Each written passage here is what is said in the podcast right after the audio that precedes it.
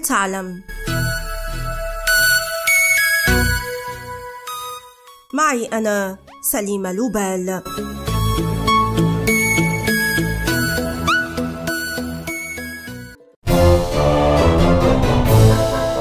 يبدع الأمريكيون في الاحتفال بالهالوين لكن هذا العيد ليس امريكيا إذ يعتقد أن الاحتفالات به تعود إلى تقاليد كلتية أو سلتية قديمة يتجاوز عمرها ثلاثة آلاف عام.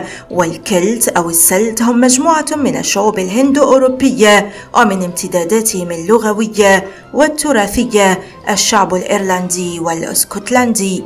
وقد ارتبطت هذه الاحتفالات بمواسم الحصاد وطقوس مرتبطة بالقوى الخارقة.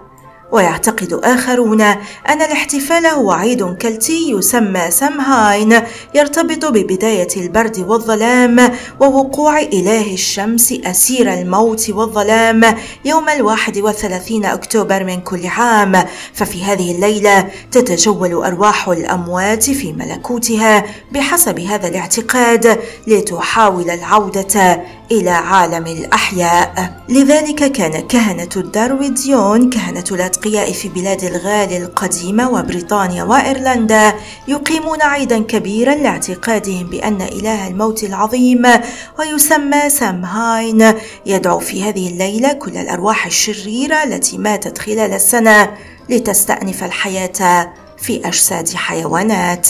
كانت هذه الفكرة كافية لإخافة الناس لذا كانوا يوقدون شعلة ضخمة ويلتزمون بمراقبة شديدة لهذه الأرواح الشريرة.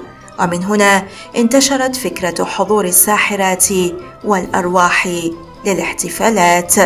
لكن عند المسيحيين يرتبط الموضوع بمعتقد آخر إذ تسبق ليلة الهالوين اليوم الذي يعرف في المسيحية بعيد كل القديسين وظهر هذا العيد في شكله الحديث في الولايات المتحدة في القرن التاسع عشر مع هجرة الإيرلنديين إليها.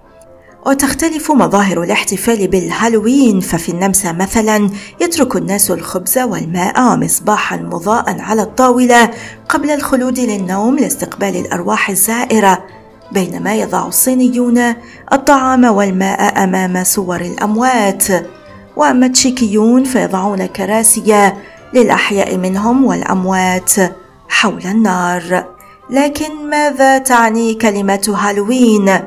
هذه الكلمة هي تحريف لعبارة هالوين إيفنينغ أي الليلة التي تسبق عيد جميع القديسين لدى المسيحيين الكاثوليك وهو عيد يحتفل به في الأول من نوفمبر من كل عام وهكذا أصبح الاحتفال بهالوين في الواحد والثلاثين من أكتوبر من كل عام. ولأن هذا العيد هو في الأساس وثني فقد عمدت المسيحية بعد ظهورها لمنع الاحتفال به ولكن بمرور الزمن وعبر التاريخ اختلطت الأعياد بين وثنية ودينية لدى الناس. ارتبط الهالوين في العديد من الثقافات بثمار اليقطين ولعل أهم رموزه ما يسمى بمصباح اليقطين.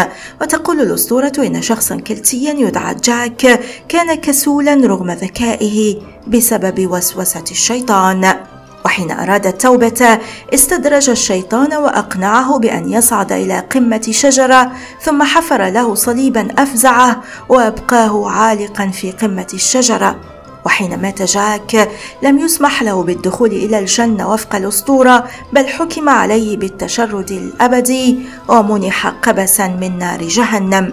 في الاحتفالات اللاحقة بالهالوين المستوحاة من قصة جاك استبدل القبس بجزرة استبدلها الأمريكيون لاحقا بثمرة اليقطين وهكذا نشأ مصباح اليقطين الذي أصبح رمزا ملازما للاحتفالات بعيد الهالوين في أمريكا الشمالية.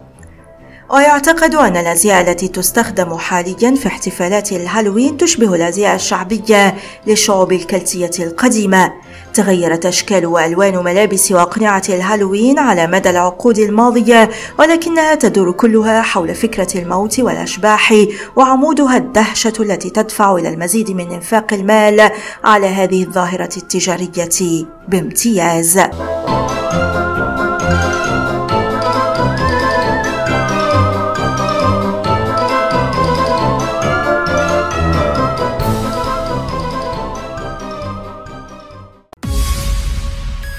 والآن إلى اللقاء مع حلقة جديدة من بودكاست هل تعلم؟